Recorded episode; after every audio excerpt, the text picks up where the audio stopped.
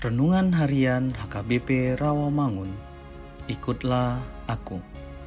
Rabu, 11 Agustus 2021. Dengan judul Ketidakbenaran Hidup Kita. Bacaan untuk kita pada pagi hari tertulis dalam Yeremia 31 ayat 1 sampai 6 dan bacaan untuk kita pada malam hari tertulis dalam Yohanes 6 ayat 35 sampai 40.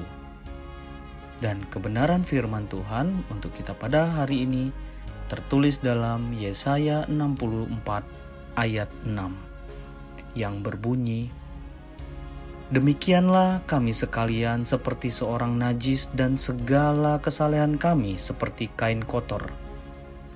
Kami sekalian menjadi layu seperti daun dan kami lenyap oleh kejahatan kami seperti daun dilenyapkan oleh angin. Demikian firman Tuhan.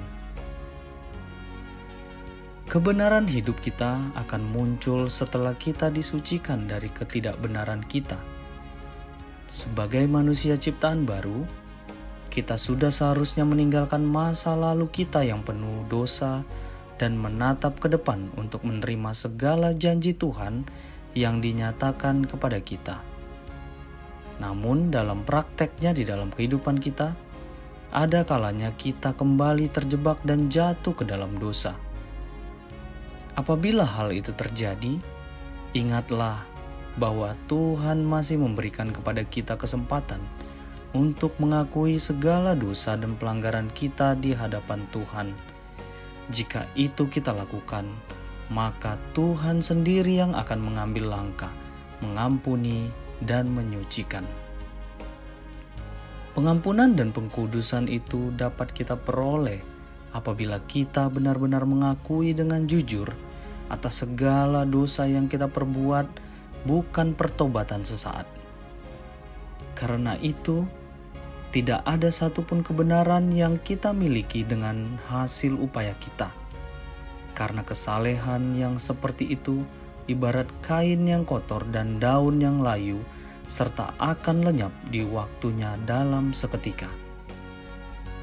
Kekudusan yang sesungguhnya datang dari Tuhan dengan segala curahan kasih dan pengampunan Tuhan.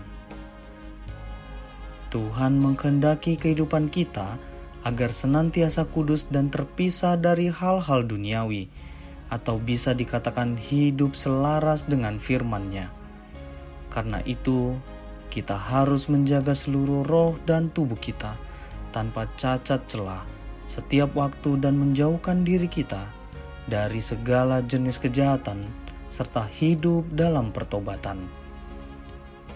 Mari kita berdoa.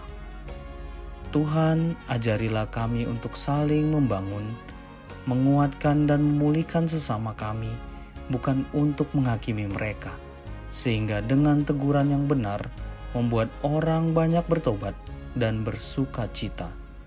Amin.